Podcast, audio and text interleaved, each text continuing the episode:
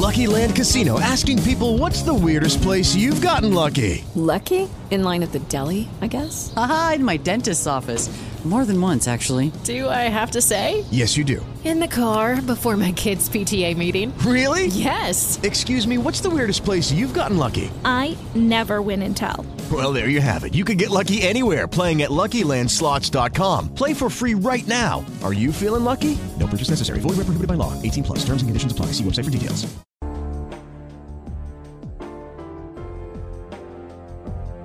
Thank you for listening to Depictions Media Radio.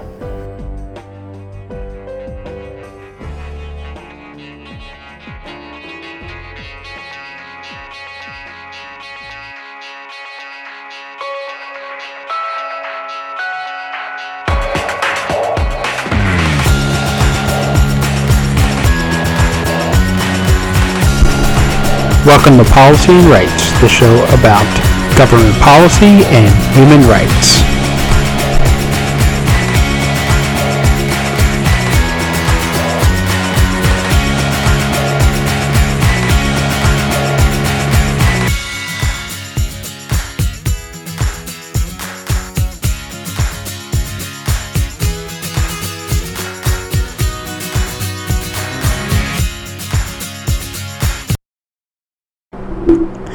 Welcome back to Policy and Rights here on Depictions Media Radio.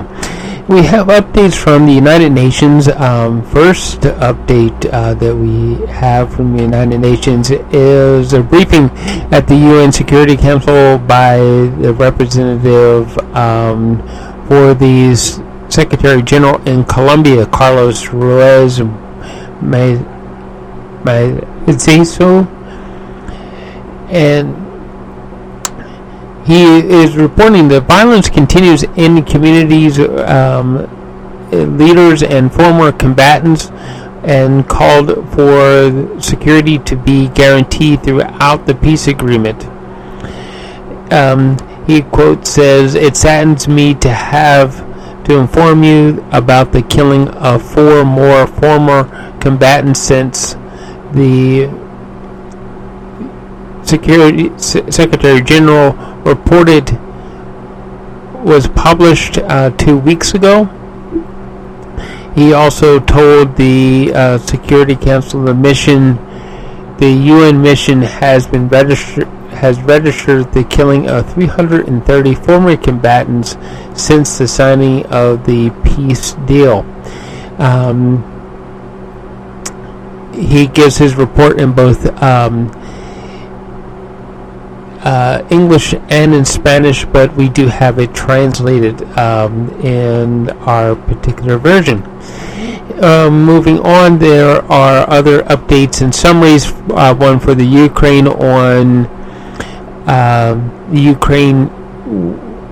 You will ha- have seen yesterday that the UN uh, Secretary General said that he is appalled by the missile attacks against the city uh, in central Ukraine, and he condemns any attacks against civilian and civilian infrastructure. In Sri Lanka, um, the following resignation of the president um, and resident co- coordinator um, urged all uh, stakeholders to ensure peaceful transition of power in full respect for the Constitution of Sri Lanka. Um, though, if you listen closely, you'll hear more about that. That. Um, there, of course, there's other updates on uh, um, on on Haiti, Afghanistan, uh, Egypt, and other things are going on around the world uh, that the UN is trying to either curb or fix. Um, one of the more important ones, uh, the questions that was asked, was about uh, the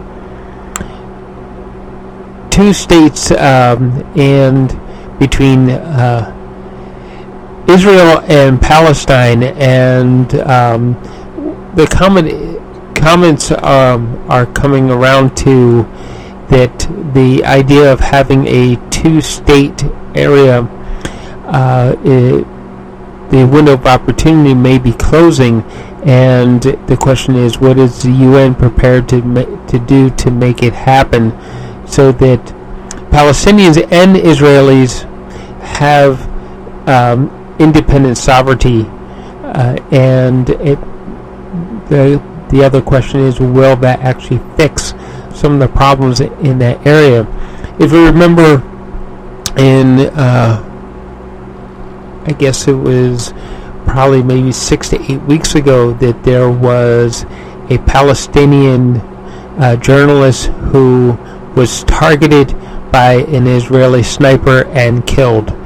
So there's a, a lot of easily put uh, trouble in that particular area. There has been for many, many years. Um, so let's listen to what actually happened at the Security Council and uh, the press briefing updates.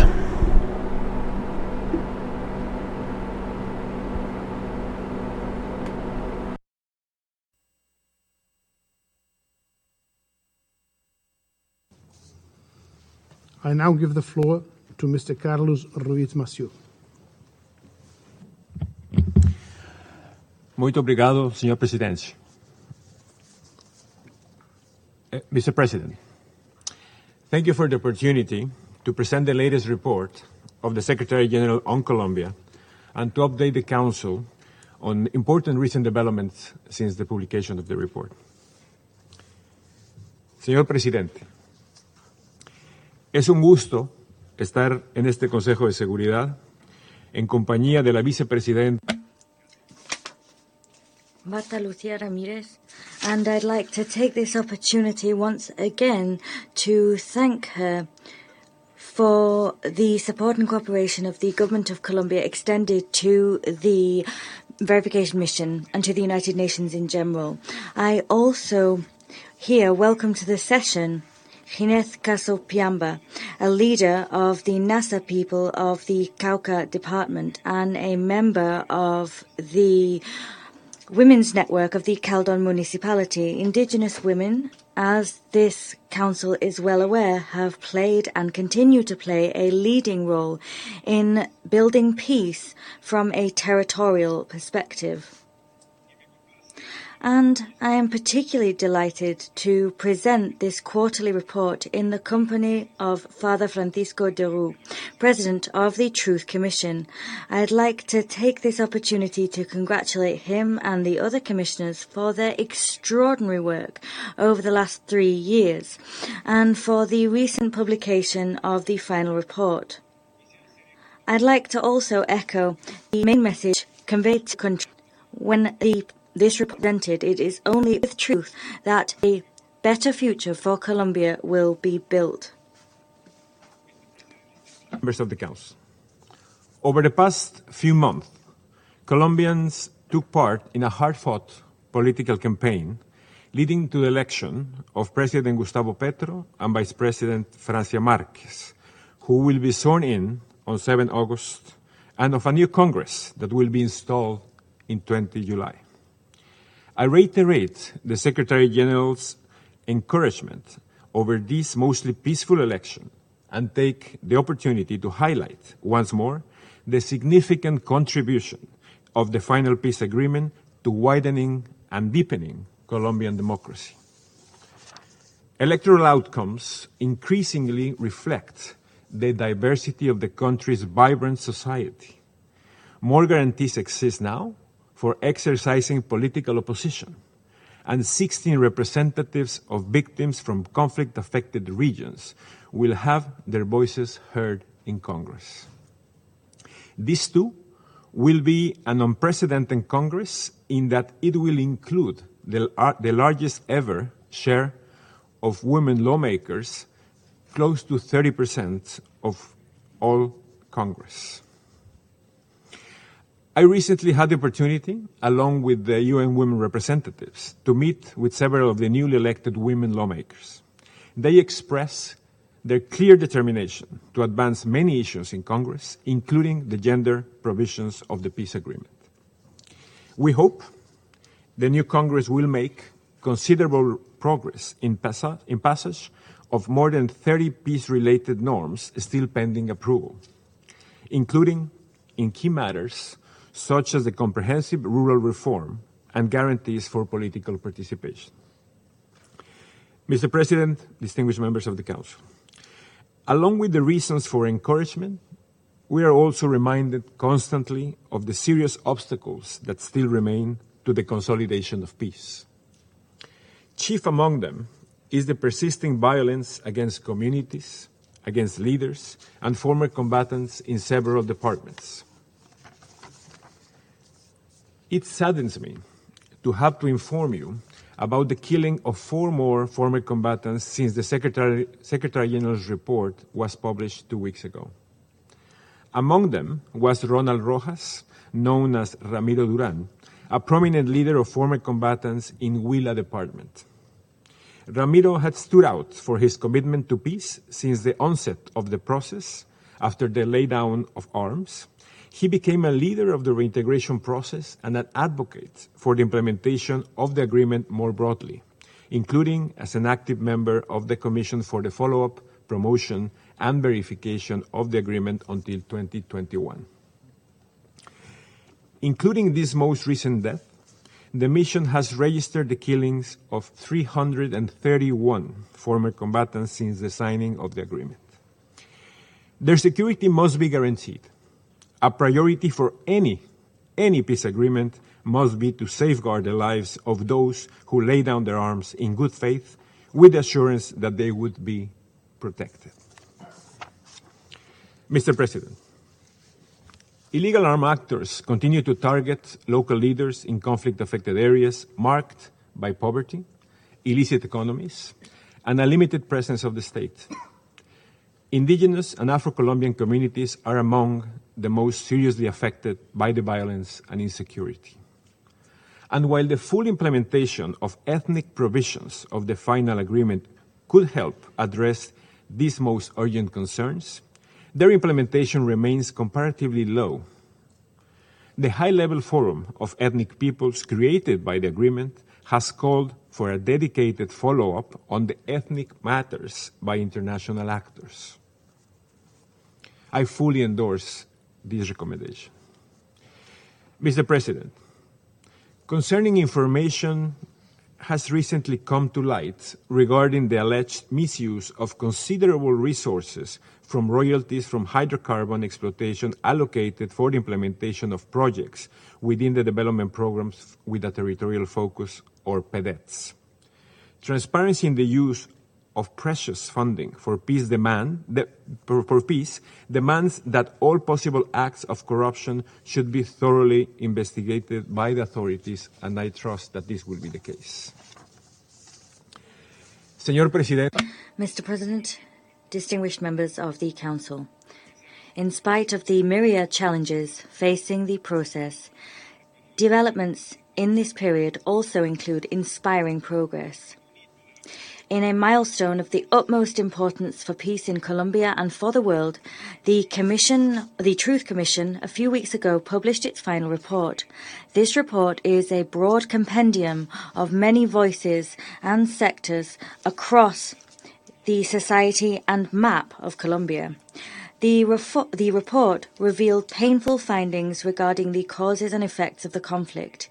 It included heartrending figures about the numbers of lives cut short, indeed, the lives of thousands of Colombian people. These lives were cut short over decades, and the report also included heartrending finding, findings regarding the dynamics which explain the persistence of violence. The report also presents an invaluable legacy of recommendations so that it's possible to forge ahead with building peace and reconciliation as a national project. These recommendations include an appeal to state bodies to guarantee the full implementation of the final peace agreement. Moreover, the historic first hearings of the special jurisdiction for peace, focusing on the acknowledgement of truth and responsibility, saw the voices of thousands of victims' representatives speak out. The court heard their appeals for justice and reparation. In line with its goal to provide redress, the, the court had its hearings open a space so that it could hear from former members of the FARC EP, former members of the government forces, including senior officials and other civilians. They were uh, able to speak out before victims and before the world to contribute to truth through their recognitions, and they strengthened their commitment to non repetition. This allowed the SGP to move towards imposing its first sanctions. We also have the search, the unit for the search of missing persons, and it has continued its important work. Only a few days ago, it determined the whereabouts of a father who was able to be reunited with his two daughters, and two brothers that had been separated for decades were reunited. The mission must also continue to follow up on these efforts and all other efforts undertaken by all parties towards a common goal, and that is to ensure that victims enjoy their rights to truth, justice, reparation, and non repetition. As the incoming administration prepares to take office, President elect Petro has called for national unity and has expressed his intention to deepen the comprehensive implementation of the peace agreement, as well as to seek negotiated solutions, both political and judicial, with the remaining illegal armed actors in what he has called the search for total peace. When I met him two weeks ago, he strongly reaffirmed that peace would be a cornerstone of his government and that he, ha- and he was counting on the support of the United Nations. I also had the opportunity to meet with Vice President elect Francia Marquez, the first Afro Colombian woman to hold this position who has also reiterated that peace, with a territorial and ethnic approach, will feature prominently in the government's agenda. Indeed, the incoming administration has a tremendous opportunity and responsibility to accelerate the implementation of the peace agreement. There are good, very good reasons for optimism, and I believe the United Nations and the international community at large should do all they can to lend their support. I thank you, Mr. President. I thank Mr. Ruiz Massieu. With the Lucky Land slots, you can get lucky just about anywhere. This is your captain speaking. Uh, we've got clear runway and the weather's fine, but we're just going to circle up here a while and uh, get lucky. No, no, nothing like that. It's just these cash prizes add up quick. So I suggest you sit back, keep your tray table upright, and start getting lucky. Play for free at LuckyLandSlots.com. Are you feeling lucky? No purchase necessary. Void where prohibited by law. 18 plus terms and conditions apply. See website for details. It is Ryan here, and I have a question for you. What do you do when you win? Like, are you a fist pumper? A woohooer, a hand clapper, a high fiver. I kind of like the high five, but if you want to hone in on those winning moves, check out Chumba Casino. At ChumbaCasino.com, choose from hundreds of social casino style games for your chance to redeem serious cash prizes. There are new game releases weekly, plus free daily bonuses. So don't wait. Start having the most fun ever at ChumbaCasino.com. No purchase necessary. VGW. Void were prohibited by law. See terms and conditions. 18 plus. Um, well, I, I do have uh, some news for you this afternoon. First of all, good afternoon. And the Secretary General today announced the appointment of Christian Saunders of the United Kingdom as Special Coordinator on improving the United Nations response to sexual exploitation and abuse. He will succeed Jane Holt uh, of the United States, to whom the Secretary General expresses his gratitude for her efforts and dedication in preventing and addressing sexual exploitation and abuse in the United Nations. Mr. Saunders.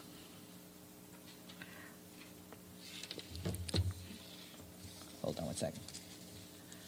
Uh, yeah, uh, yeah. Mr. Saunders brings to the position over 30 years of experience in international affairs, much of it focusing on delivering results and overseeing major reforms leading to improved organizational effectiveness and efficiency. He served as a member of the high level task force established by the Secretary General to develop a strategy to improve the organization's approach to preventing and responding to sexual exploitation and abuse. He is currently Assistant Secretary General in the Department of Operational Support. We have a full bio note for him. Also, the Secretary General today announced the appointment of Major General Nirmal Kumar Thapa of Nepal as head of Mission and Force Commander of the United Nations Disengagement Observer Force, UNDOF. Major General Thapa succeeds General uh, Lieutenant General Ishwar Hamal of Nepal, who recently completed his assignment, and to whom the Secretary General is grateful for his exemplary leadership over the last two years. Major General Thapa brings over 35 years of experience in various leadership positions in the Nepali Army and the United Nations. At the national level, Major General Thapa served until recently as the Director General of Military Operations. On Ukraine, you will have seen that yesterday the Secretary General said that he is appalled by the missile attack against the city of Vinnytsia in central Ukraine. He condemns any attacks against civilians or civilian infrastructure and reiterates his call for accountability for such violations.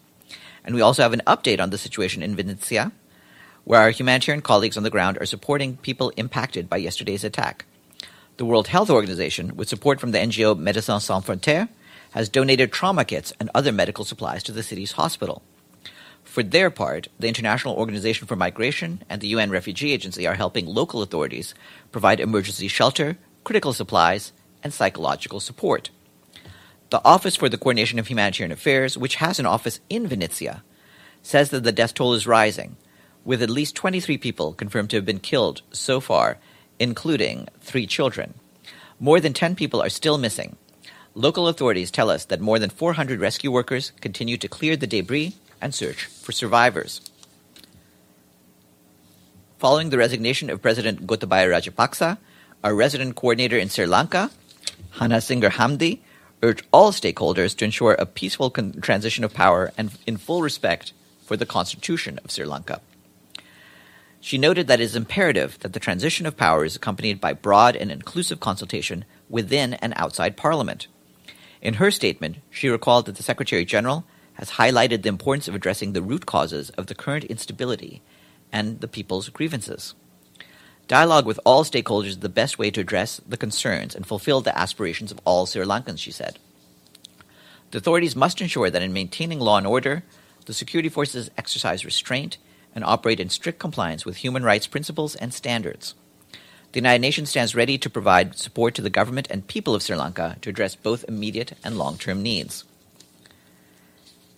In South Sudan, our mission there is deeply concerned about deadly cattle raids over the past few days by armed youth in the area around Kapoeta North in eastern Equatoria state, reportedly resulting in scores of people killed, injured, abducted, and the theft of livestock. The mission deployed UN peacekeepers into the area to conduct a four-day long, a four-day long-distance patrol as a way of stemming the, the tide of violence and to build confidence among community members. UNMISS continues to maintain a visible presence and is engaging with local authorities and affected communities to further assess the situation and to prevent revenge attacks. The mission said it is seriously concerned about reports of some youth planning and mobilizing to mount counter campaigns to retrieve raided cattle and is appealing to the national, state, and local community leaders to take urgent steps to prevent the violence from spiraling.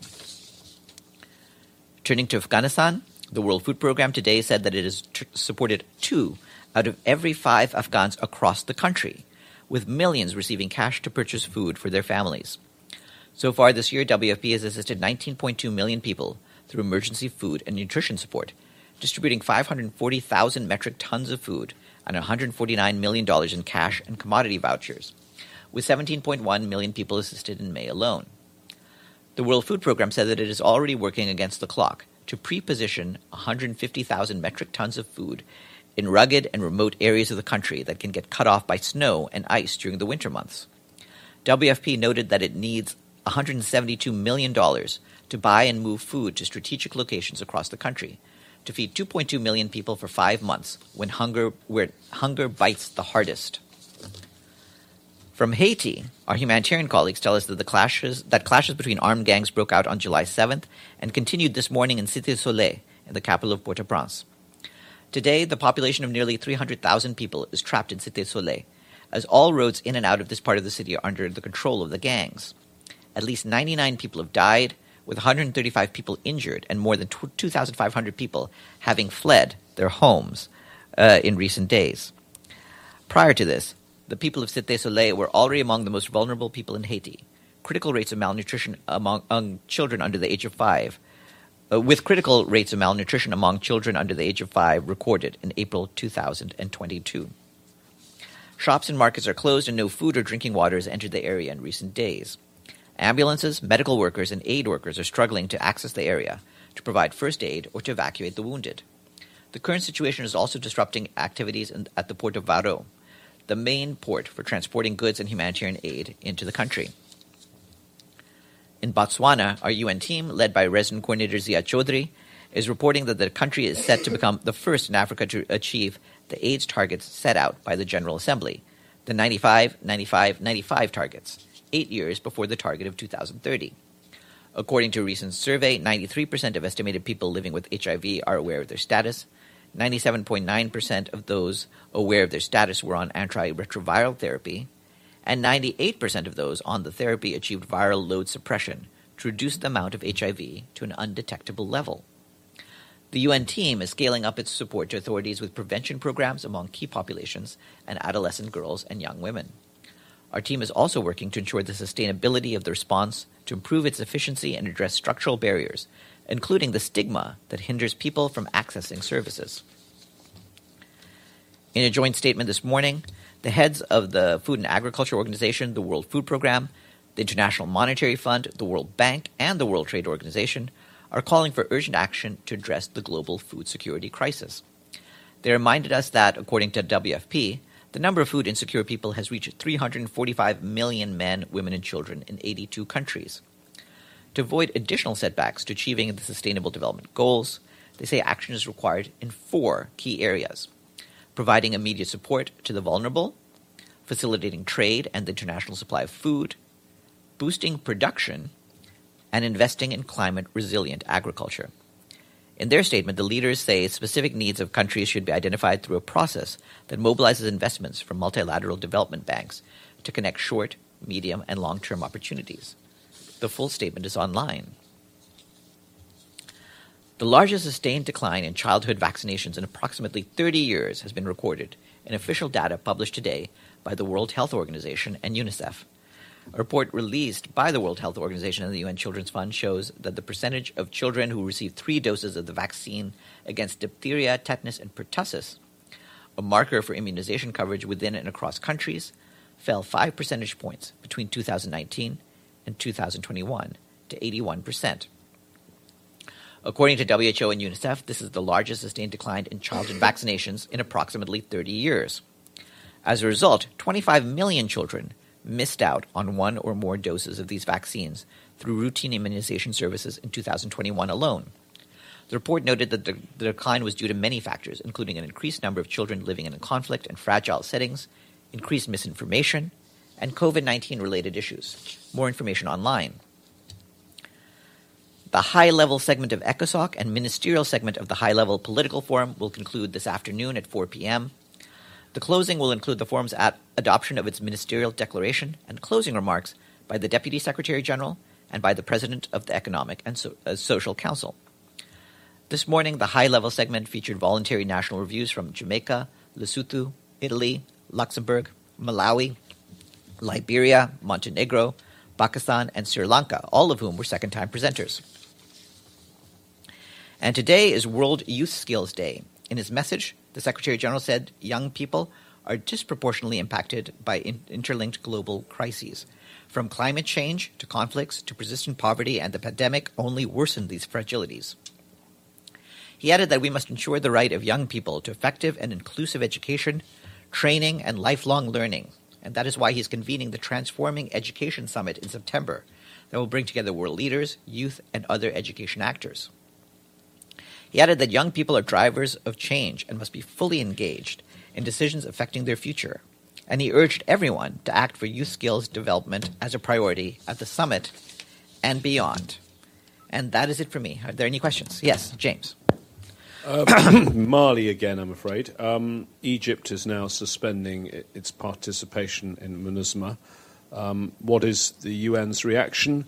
And we seem to have a bad news from Mali and, and the UN mission every single day. What meetings are planned between anyone at the UN or, or from the mission and the uh, leadership of the Malian government?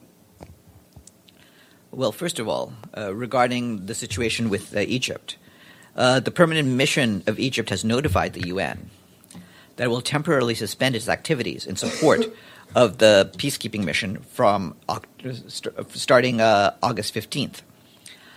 The decision is related to concern about the increase in attacks on Egyptian peacekeepers who escort convoys supplying bases in central and northern Mali. Uh, as you know, seven Egyptian soldiers have been killed since the beginning of the year. The safety and security of peacekeepers is a top priority and essential to ensuring that we can carry out our mandated work to protect civilians and build peace in Mali and all other peacekeeping missions. We respect and deeply appreciate the service and significant sacrifice by Egypt and other countries contributing uniformed personnel to our missions, which operate in extremely difficult and often dangerous conditions. The UN is working closely with Egypt to address this issue. And in terms of, of, of the UN's interaction with, with um, the government of Mali, given the, the very fraught relationship at the moment? Well, we're, we're dealing with the government of Mali uh, uh, on a number of issues. Uh, you know, for example, on the on the issue of our the suspension of rotations, the UN mission MINUSMA is continuing all efforts to meet with the Malian authorities and uh, to address this issue without delay. And uh, you, you, heard what I had to say yesterday about that. So we're engaging on, on, in, uh, in, many different ways. Uh, as I as I pointed out uh, uh, to you, um, the Secretary General has also been involved, including with a phone call earlier this week. So, uh, and and we're we're going to continue to to push our, our various efforts and see what progress we can make. Uh, yes, uh, Benno. Thank you. Who will replace the peacekeepers till mid August? Well, at this stage, at this stage, we're we're still in discussions with the Egyptian authorities, and we'll see uh, what can be the result of our discussions with Egyptians, uh, and and we're trying to make it clear to them as as well to as to all of our contingents, not just that we appreciate uh, the the contributions that they've made, but that we're doing our utmost uh, to find ways to ensure the safety and security of the peacekeeping contingents themselves. Uh, but it, there's no getting around the fact that it is a dangerous task uh, it, has been a, a, very fraught situation on the ground, as we've told you repeatedly. But we'll, but we'll see also what the results of the discussions with the Egyptians are before we uh, consider what the next steps would be. Yes, Michelle. Uh, follow up to that, do you what kind of impact um, does Egypt withdrawing in August have on the overall mission? And do you have offhand the numbers of how many um, what the Egyptian deployment currently is? Well, uh, the the the deployment, the numbers of the deployments are, are on our website of, of the various um, uh, of the various contingents. So so that's available there. I, I, don't have it off the top of my head, uh, but uh, but uh, beyond that, uh, it's very clear that we have needs, and, and indeed the people of Mali have needs for for for protection, and and we have been appreciating the contributions by contingents with advanced resources and facilities. So so it's it's um, crucially important the, the, the contribution that the Egyptians have, have made, and and and that's why we're seeing what we can do uh, to to uh, handle this particular uh, situation. They've they've given us some advance warning, so so we'll see what can be done. But but right now, we're, we're we are working closely with the Egyptians to address this issue. A question on Ukraine grain.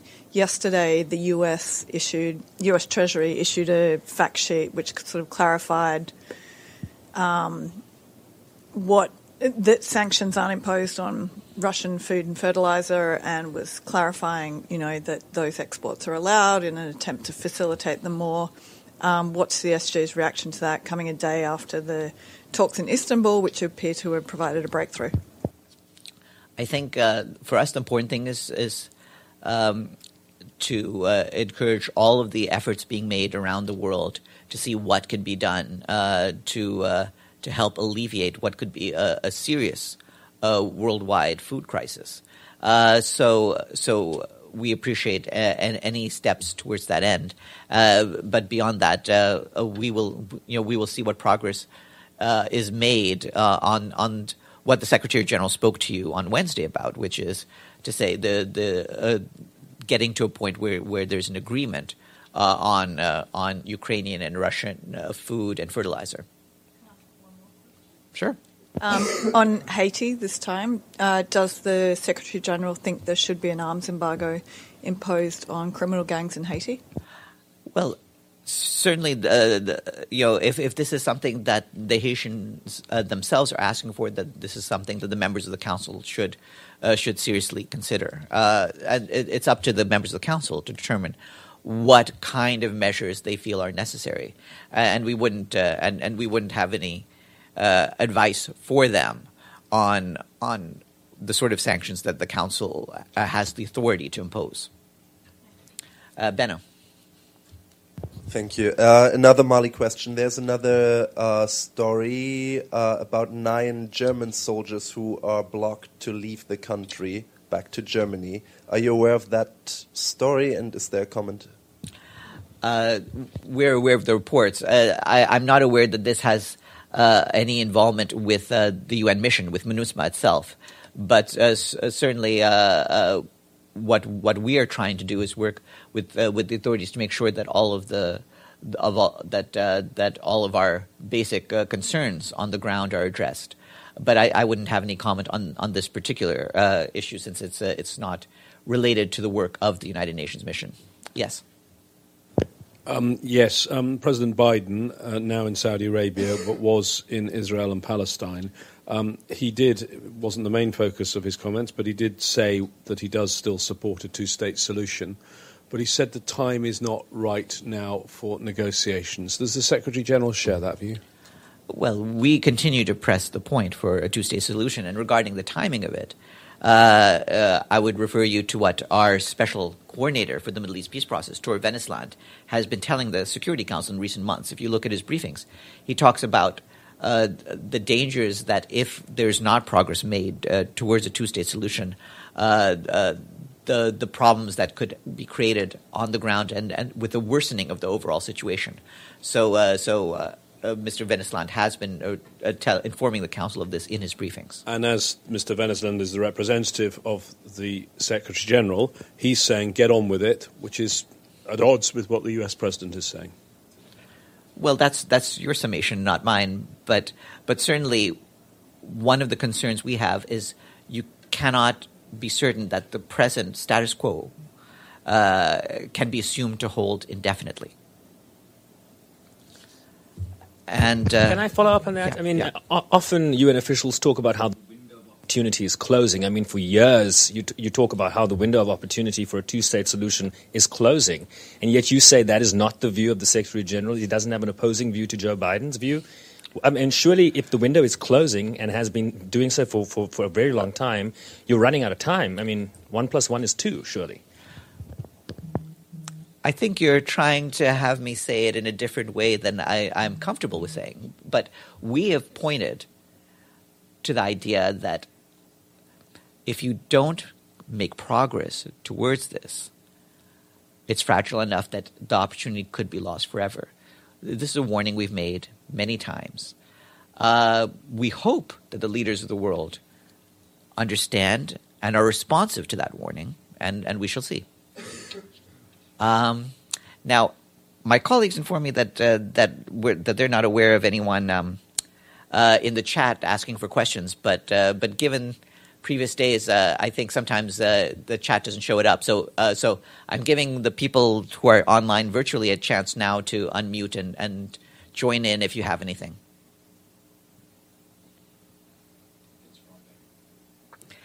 All right. If, if not, then that's that. Uh, uh, and, and, by the way, just uh, just as a clarification, I just want to point out that on Mali, that that with the Egyptians, that this is a, a the, the, they're not talking about withdrawal, they're talking about a temporary suspension uh, of activities starting on the 15th of August. So that that's so I I, I want to just uh, point out that our discussions are in that context. Okay, have a good weekend, everyone.